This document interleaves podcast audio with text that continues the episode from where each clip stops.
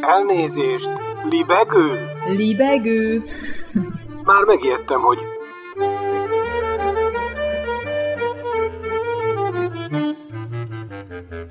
Üdvözlöm Önöket! Ez itt a Libegő újabb szellemröptető műsora. Balázs Attila vagyok, kívánok jó szórakozást! A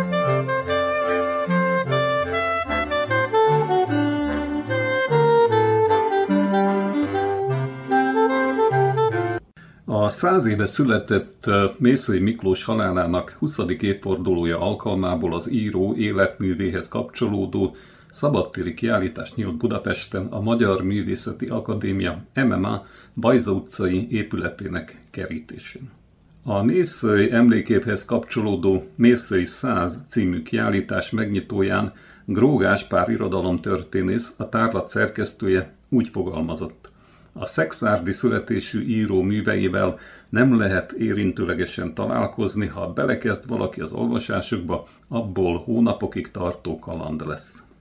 Remélem, hogy a tárlat megmutat valamit ebből a mészői örvényből, amelynek az erejét igazán csak belülről lehet megérezni, tette hozzá Grógáspár.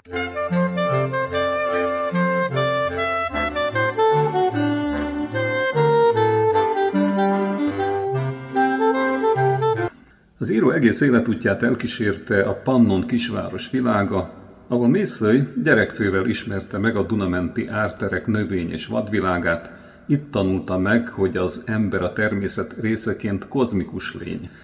Mint mondta, a Molnár Mészői család fényképei egy olyan világot idéznek meg, amelynek mindennapjai még nem szakadtak el az élet természetes ritmusától.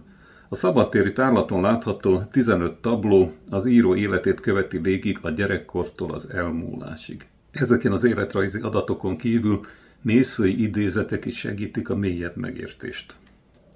Annyi bizonyos, hogy Mészői maga is világirodalmi jelentőségű író. Az ő tiszta egyéni hangja benne van a világirodalom áramában. Idézte Mándi Iván szavait Szörényi László író, irodalomtörténész műfordító az MMA rendes tagja köszöntőjében. Mint hozzátette Mésző Miklós, életműve jó példa arra, hogy miként lehet egy diktatúra szorításában megőrizni a személyes függetlenséget és az alkotói szuverenitást, amikor még a saját baráti körében is gyanakvással tekintettek rá.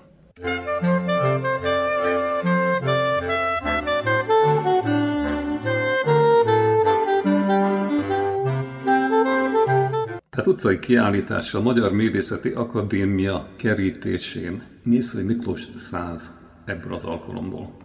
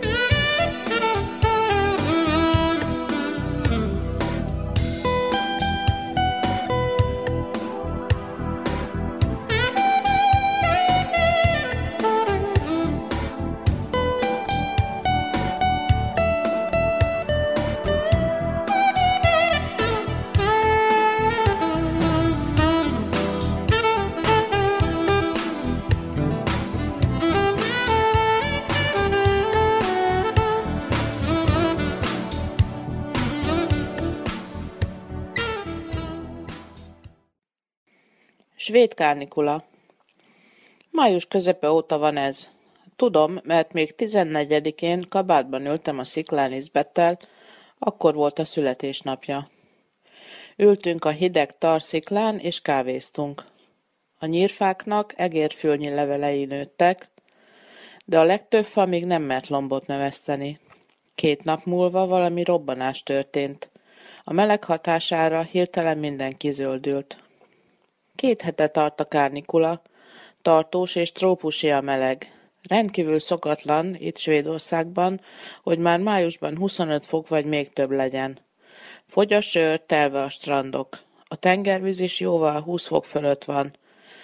Így valamelyik nap még én is megmátóztam benne, én, aki írtózom a hideg víztől. De nem volt hideg, pompásan pancsoltam. Ebben a nagy melegben jött a postával egy kis brossúra szinte minden háztartásba, így az enyémbe is. Válság és háború esetén a címe, szép narancssárga és piros a borítója, jól illik a nagy meleghez. Tanácsokat tartalmaz, és a svéd állam költeké. Nem elrettentésül, hanem felkészíteni a svéd polgárokat egy esetleges természeti katasztrófára, internetes támadásra, terrortámadásra vagy egyenesen háborúra.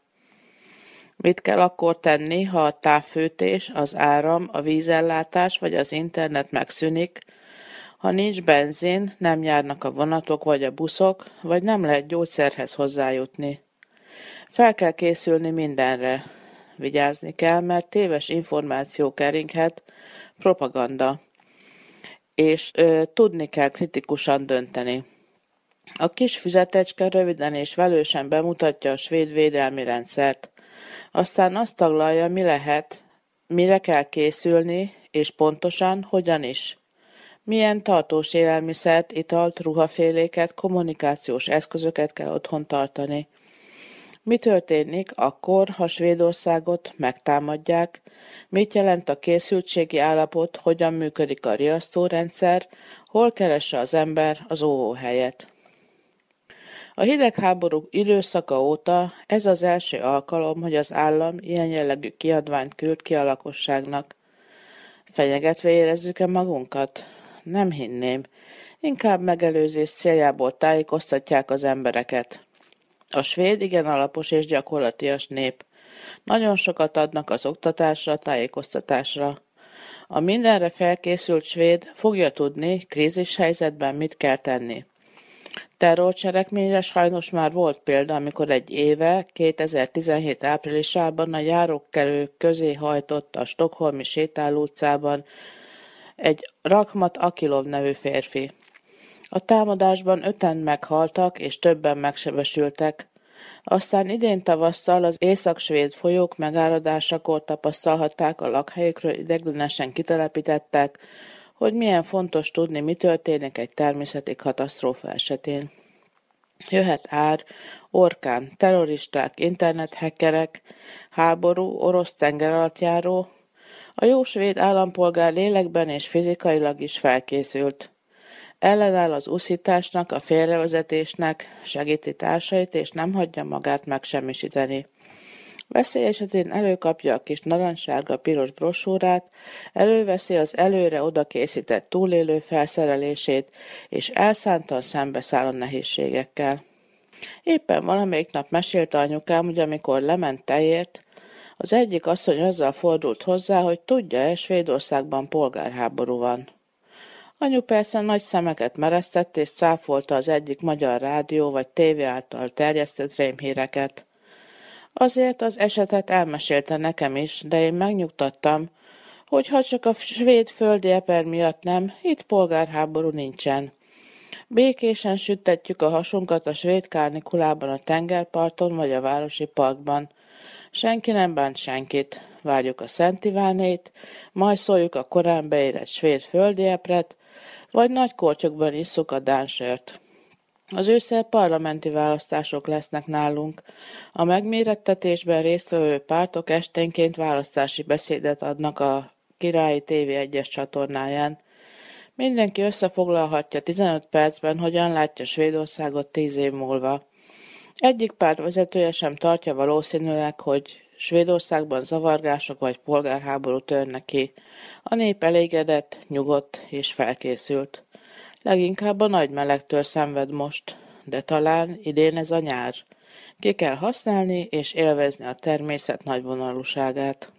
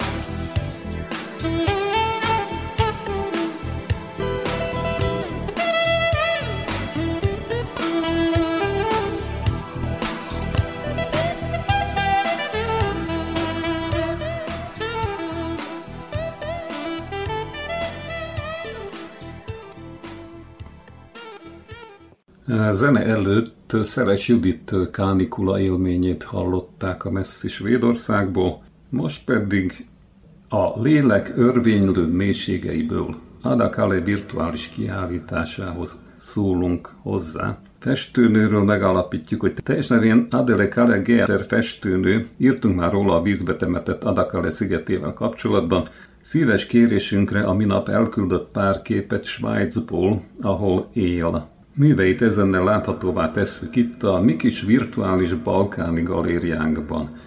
Persze hozzáteszük, ez nem a rádióban van, hanem a balk.hu portálon. Méghozzá egy újabb rövid szöveg kíséretében, amely egyaránt igyekszik szólni róla és a művéről, műveiről. Mint egy friss útmutatóul persze, ezúttal azonban nem mi beszélünk, hanem inkább Adéle, azaz Adél. A művésznő vallomása dióhéjban hogy ne ismételjük magunkat, és azért is, mert a lényeg ebben az esetben a szubjektív autentikusság, meg a nem kevésbé szubjektív hangulat. Annyit állapítunk meg végezetül részünkről, hogy ezzel a kis megnyitóit meg is történt, tehát a képeket de facto a balk.hu-n láthatják, a balk.hu portálon, Balkán Balkon. És most pedig Adél vallomása következik, Körnács Erika tolmácsolásában. Géfer Adile Gülszen, így lettem anyakönyvezve 1950-ben. A szigeten mindenki Adinak nevezett, a hodzsa persze Adilénak hívott, mivel igazából akkor, amikor Adinak szólítanak, érzem azt, hogy rólam van szó, nem esetleg egy másik Adile vagy Adél nevű hölgyről, ezért úgy döntöttem, a művész nevem Adikáleként hangzana a legszebben és a legmegfelelőbben. Így legalább a hovatartozásom is benne van, még ha víz alá került is a sziget, ahol születtem, Adakalé. Régebben Ilyász nagyapámnak volt egy bazárja, a nagyanyám pedig, aki erdélyi százszármazású, képeket festett üvegre, amiket aztán ebben a bazárban árultak a turistáknak. Tehát ebből is látható, hogy a festészet és az ehhez társuló festés jó rég napi renden lévő tevékenység volt a családban. Egyébként az anyai nagyszüleim is a szigeten laktak. Lőcsei László és Lőcsei született Vavra Gizella. Amikor szüleim elváltak, megjegyzem, édesanyám neve is Lőcsei Gizella, két évet még az anyai nagymamámmal töltöttem, illetve néha az apai nagyszülőknél voltam. Két évet adakkal én jártam iskolába, ami alapban román nyelven folyt úgy, hogy az utolsó órát a hodzsa tartotta törökül. Közben édesanyám újból férhez ment, majd elvitt magával Temesvárra, ahol természetesen teljesen más impulzusok értek.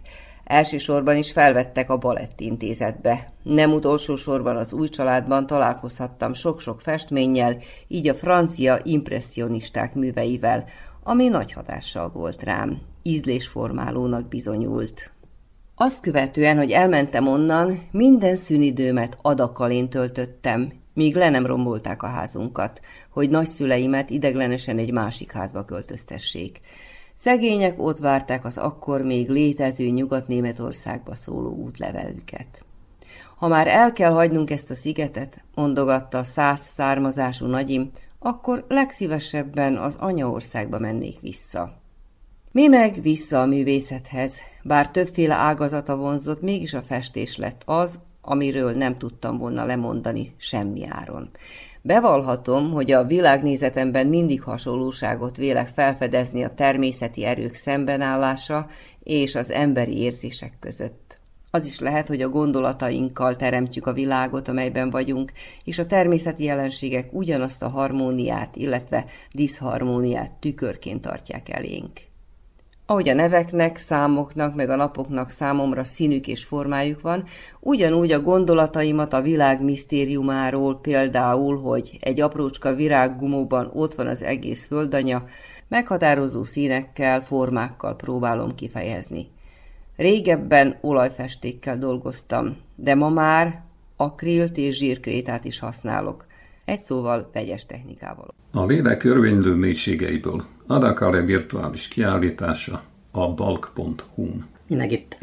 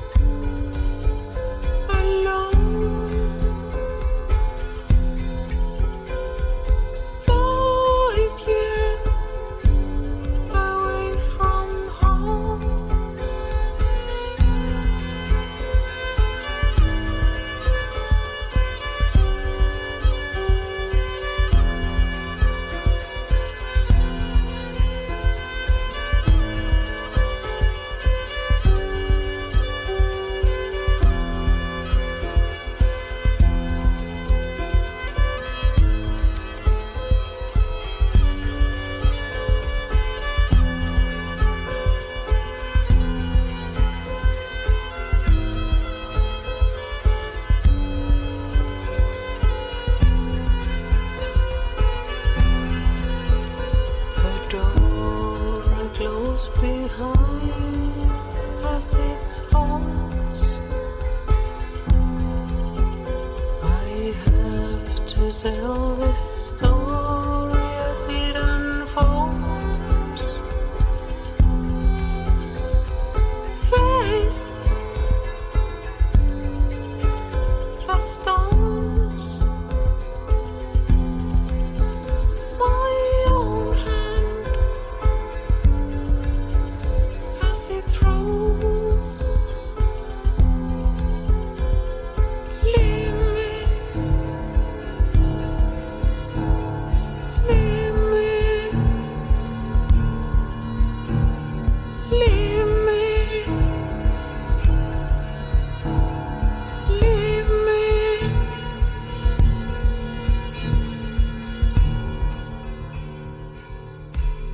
zombik világ. A zombik világában. A zombik világában. A libegő mikrofonjánál Frey Gabriella. Zombiland hősei.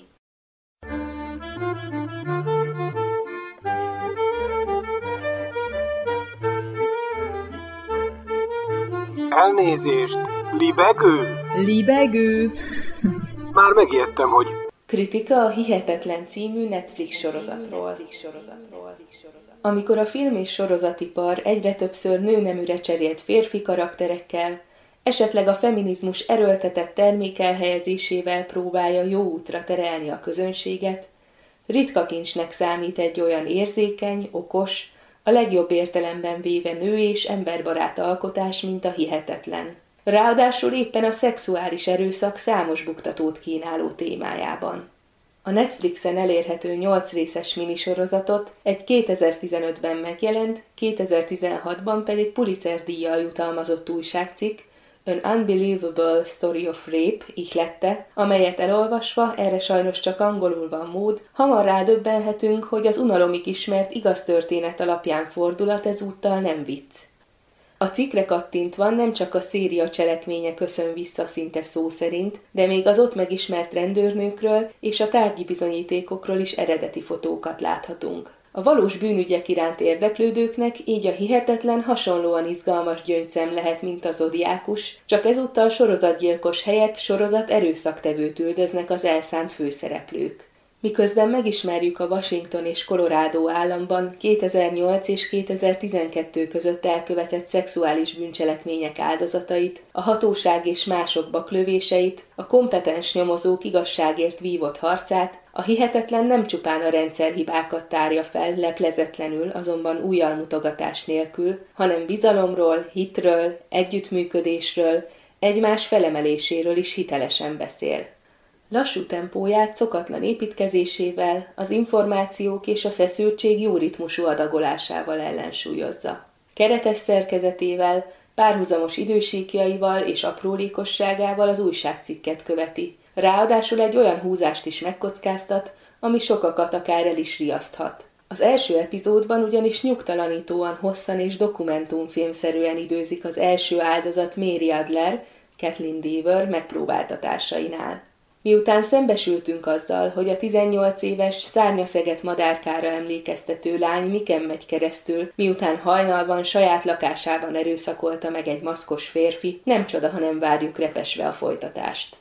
Az alapos orvosi vizsgálatok a többszöri kikérdezés után némileg tragikomikusnak hat a jelenet, amikor Robert Parker nyomozó, Eric Lang megkéri őt, hogy legyen szíves a már legalább háromszor elismételt vallomását foglalja is írásba de minden procedúra egy pillanat alatt értelmét veszti, amikor egy-két ellentmondás miatt a rendőrök hazugságot gyanítanak, a lány pedig úgy összezavarodik, hogy végül visszavonja a bejelentését. Méri kulcsjelenetnek tekinthető, remekül felépített és eljátszott vallatásából sugárzik a frusztráció és a mindkét oldalt kínzó szabadulás iránti vágy. Bár a mérit berántó bal szerencsespirálnak ez még csak a kiinduló pontja, mégis muszáj leszögezni, hogy mindennek ellenére a hihetetlen nem lesz a gonosz elnyomó férfi világ kontra tönkretett lány tematikájú szenvedés történet. Ettől való félelmében tehát senki ne tegye félre a sorozatot.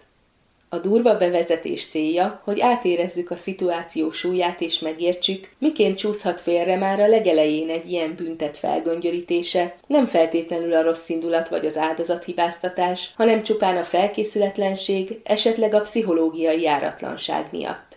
Hogy ez a nehezített pálya miképpen vezet ahhoz a helyzethez, amit dr. Gyurkó Szilvia nem régiben egy cikkében így festett le. Idézet. A szexuális erőszak körül elképesztően sok a hazugság. Sok ezer nő, férfi és gyerek hazudja azt minden évben, hogy nem történt vele semmi. Idézet bezárva. Ha viszont sorozat elkövetőről van szó, akkor egyetlen ember szavainak megkérdőjelezése, ügyének kapkodó lezárása miatt mások is nagy bajba kerülhetnek. A hihetetlen alkotói szerencsére sokkal több figyelmet, epizódot szenteltek annak, amikor a nyomozás hozzáértő kezekbe kerül. Karen Duval, Merit Weaver figurája például a lényeg felett elsikló Parker tökéletes ellentéte. A mintául szolgáló Stacy Galbraith hitvallása, hogy elsősorban nem hinni kell az áldozatnak, hanem inkább oda kell rá figyelni. A sorozatbeli Duval pedig ezt az odafigyelést, empátiát, alaposságot és lelkiismeretességet testesíti meg. A rendőrnő keresztény hite a forgatókönyv fiktív elemeit gazdagítja, ábrázolása pedig illik a széria hitelességéhez. A hollywoodi sablonok, mint képzelt barátjával csevegő kedves csodabogár, áskálódó álszent, netán tiszteletre méltó, de unalmas jó ember helyett így egy szellemes, toleráns, a megfelelő helyzetekben határozott karaktert kapunk.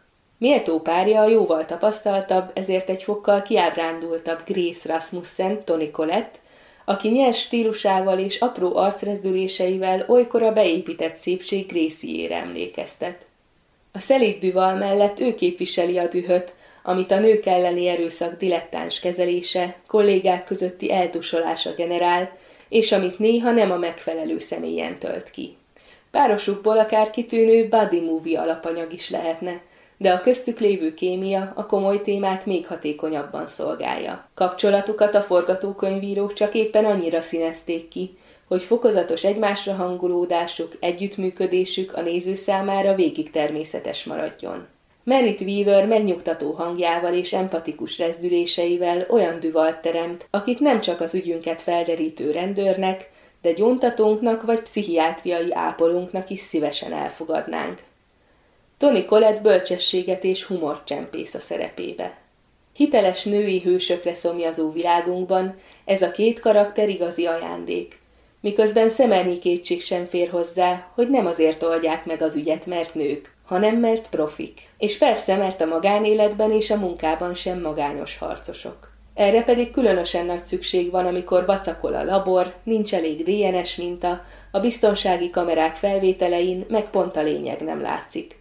A hihetetlen a műfajadta keretek között valósághűen ábrázolja a folyamatos éberséget, koncentrációt és csapatmunkát igénylő nyomozást, szórakoztató mellékszereplőkkel hangsúlyozva a sokféleséget, ami nem csak a rendőrséget jellemzi.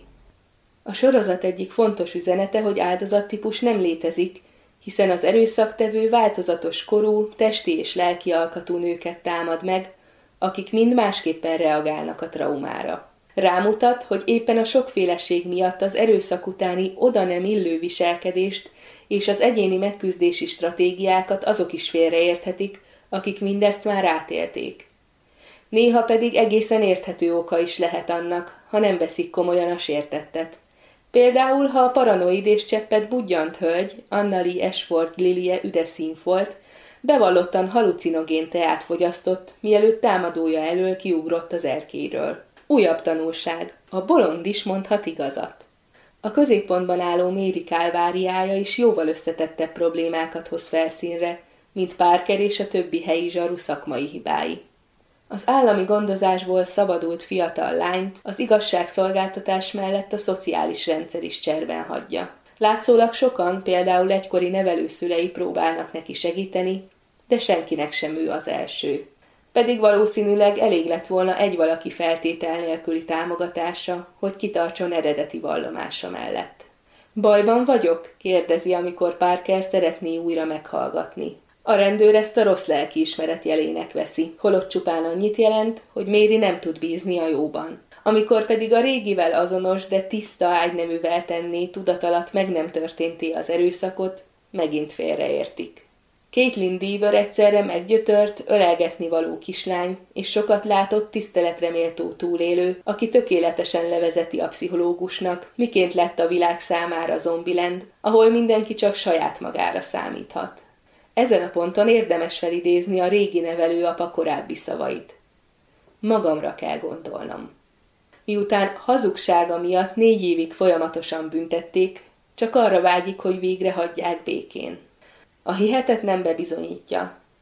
Egy filmsorozat felesleges túlzások és propaganda hangulat nélkül is felhívhatja a figyelmet a nemi erőszak elszenvedőinek sajátos nehézségeire, miközben úgy tanulunk belőle, hogy egy percig sem szájbarágós. A három főhősnő sikere fokozatosan válik a szívügyünké, és amíg ketten a félelmetes, nyomait minimalizáló elkövetőt üldözik, legjobban azért szorítunk, hogy a harmadik visszakapja a reményt. A dolgok Zombilandben is jóra fordulhatnak. Megjelent a kulter.hu-n. Zombi. Ray Gabriellát hallották. Zombi Frey Gabrielát hallották. Action? Yes. Uh, like like this? Yes. Uh, I never do. Action. Yeah, people who can't remember my name, I, I tell them, call me zombie.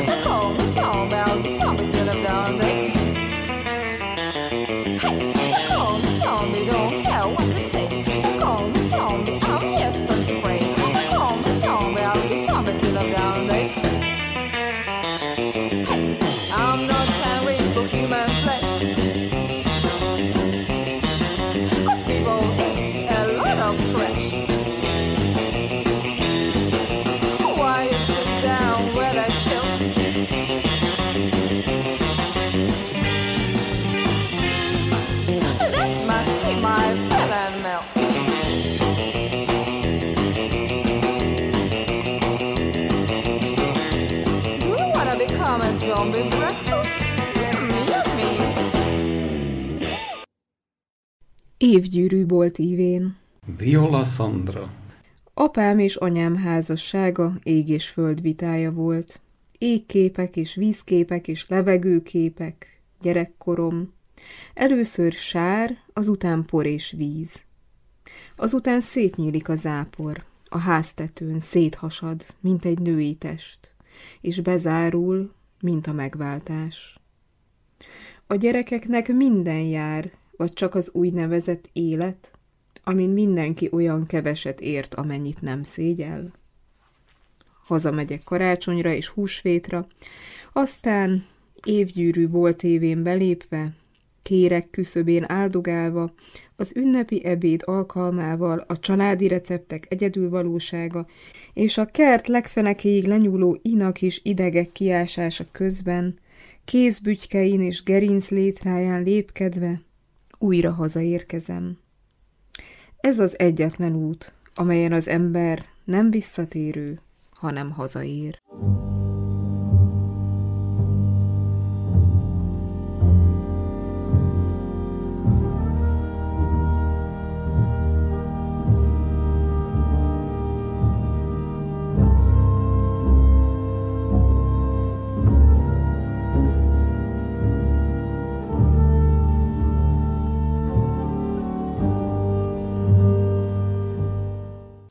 Haldokló a háznál. Mint a balettáncosok, lábújhegyen jár. Igyekszik észrevétlenül jönni-menni, elpakol utánam. Gyakran szellőztet, de már csak sötétben.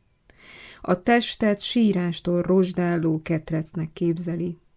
Könnye úgy fut a nyakán végig, mint régi házon a borostyán, idomul, rejtőzködni próbál, felfekszik puhán minden köré gyűlt pillanatra. Olyankor nyílt vízként néz, lebeg. Arcunk fekete sirályá változik fölötte.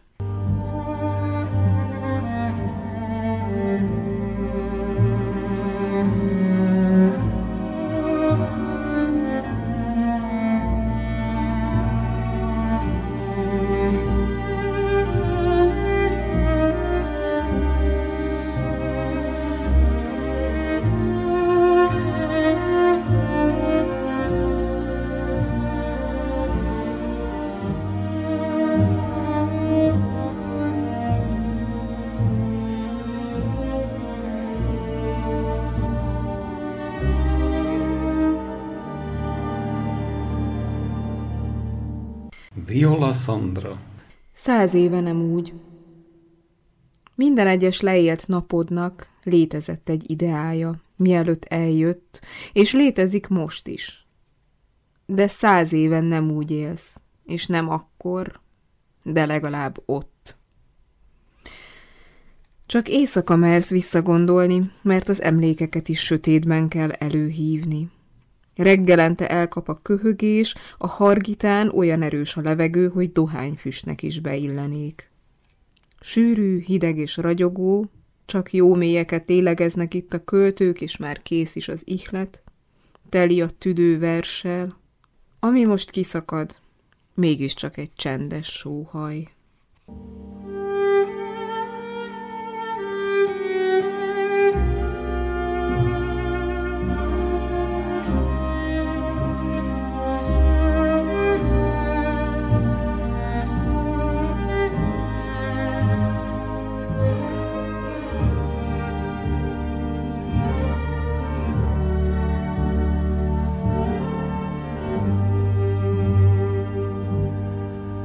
És akkor Isten.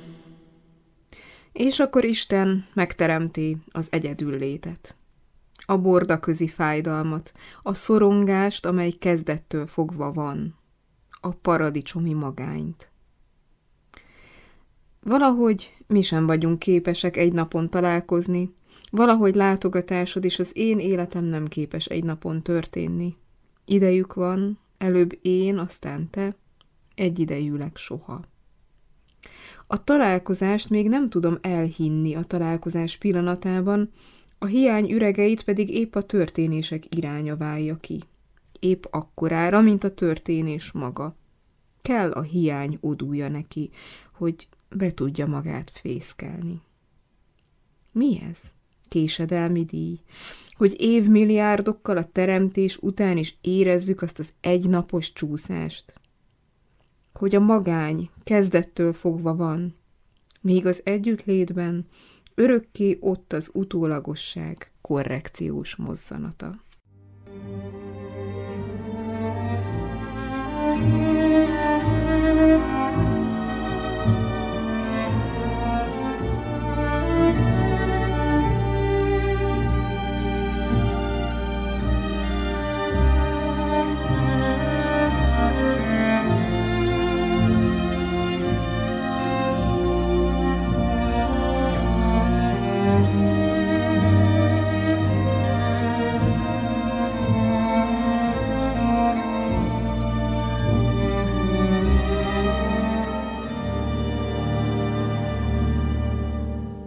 Hét. Viola Sandra. A babonáit szerdánként ellátogatott babonáihoz. Csütörtökönként a tájat függönyként elhúzta az ablaka előtt.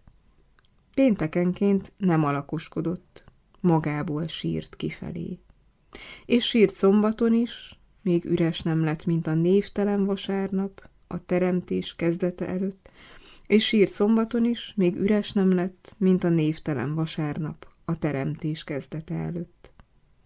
Dologtalan fehérségben várta, hogy belé költözzenek a napok.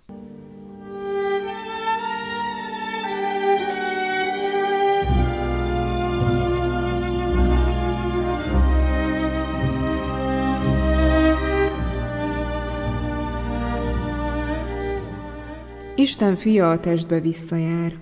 Isten fia a testbe lopva visszajár. Visszaszökik. Ezért, hogy a titkos szeretőknek olykor isteni szépségű gyermekeik születnek, s ezért, hogy újra és újra minden addiginál színesebb halfajok alakulnak ki a tenger legsötétebb mélységében, rejtve az emberi szem elől. Ezért lehet ritmus az egymás utániságból, részecskék remegéséből fény. Szentek cérnavékony lélegzete emberöltő. Isten fia éjszakánként összefekszik a képzelettel, de gyönyöre meddő, s reggel a felejtés síkjára teríti ki az alvót. Nem tud a mennybe menni egészen. Nem tud megtörténni a sejtszintű megváltás az anya szültett testben. Örökké az anyag körül ólálkodik, megszokta az imbolygó képeket, a láthatárt, megszokta már az öregedés egyirányú utcáját is, megtapasztalta, hogy az ölelés meleg vízű öböl nem akar a végtelenre kihajózni. Hiába énekelnek mást, kar, láb kar, és bőrreceptorok nélküli angyalok. Versét elmondta Viola Sandra.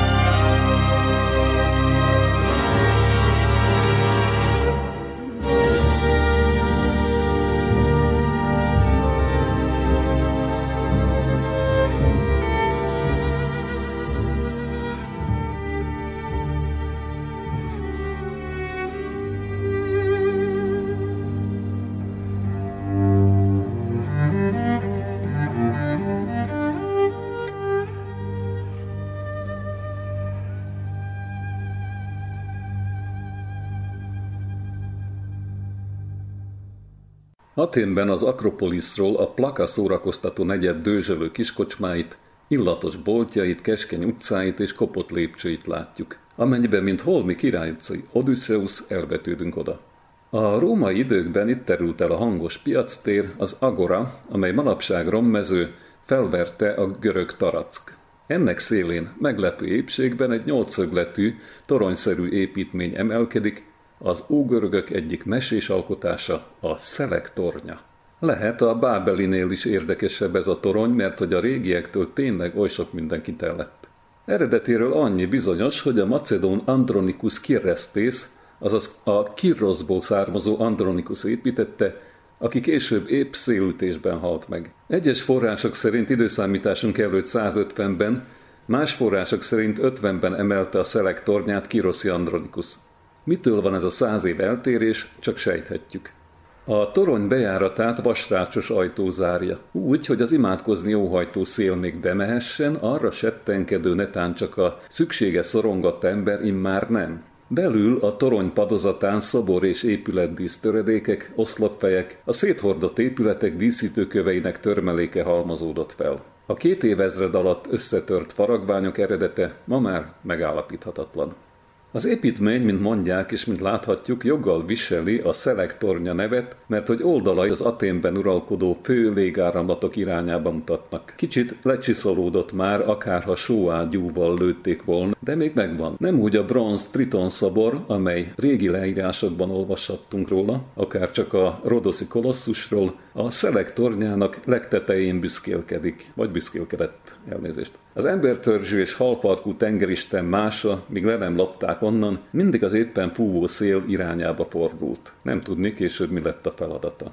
Azt mondják, amikor eltűnt, három hétig a levegő sem rezdült Aténben. Csak akkor mozdult meg ismét, amikor a lakosság már majdnem belepusztult a hőgutába. A torony tetején körbefutó faragványok egyikén megörökített istenségnek, a hatalmas boreásznak lágyult meg amúgy rendíthetetlen kőszíve, de neki is csak akkor, amikor tiszteletére holló fekete hajú, véres szűzáldozatot mutattak be a szelek tornyának tövében. Boreász erre neki durálta magát, és csupán tőle remélhető hideg szenvedéllyel, valósággal szétkorbácsolta a hőséget, frissleget hozván a helyébe, valahonnan a Pindos hegység mai görög síterepeinek tájékáról, ahol egyszer elvakult sietségemben majdnem a feneketlen szakadékba zuhantam az autómmal, de ez az én privát kalandom. Más források szerint az egykori nevezetes, tragikus atténi kánikuláért a Korfui vagy Kerkirai Spiridon, a későbbi Szent Spiridon az egyedüli vétkes. Mert akár csak egyik kései tanítványa, Kerkirai Spiridon is a hálójába tudta fogni a szelet, ugyancsak az emlékeket, amelyeket olívaolajjal meg sóval tartósított, szurdokfűvel ízesített. Történt már pedig, hogy miután egy ideig nem fogott emléket, Spiridon gyorsan rájött, hogy az emlékeket az aténiek szinte az utolsó darabig a maguk hálójába terelték, és ettől rettenetes haragra gerjedvén megakasztotta a levegőt. Állítólag nem is az aténiek szenvedése, hanem a rabulejtett légáramok kétségbesett cincogása, nyekergése, reményvesztett pufogása, korgása, fenyegető durrogása, valamint a szelektornyának távoli bús hívószava vitte Spiridont arra, hogy végül kioldja hálóját, majd mint a régi szélfigyelők egyik legnagyobbika, mélabussan és sokáig nézzen a távozók után.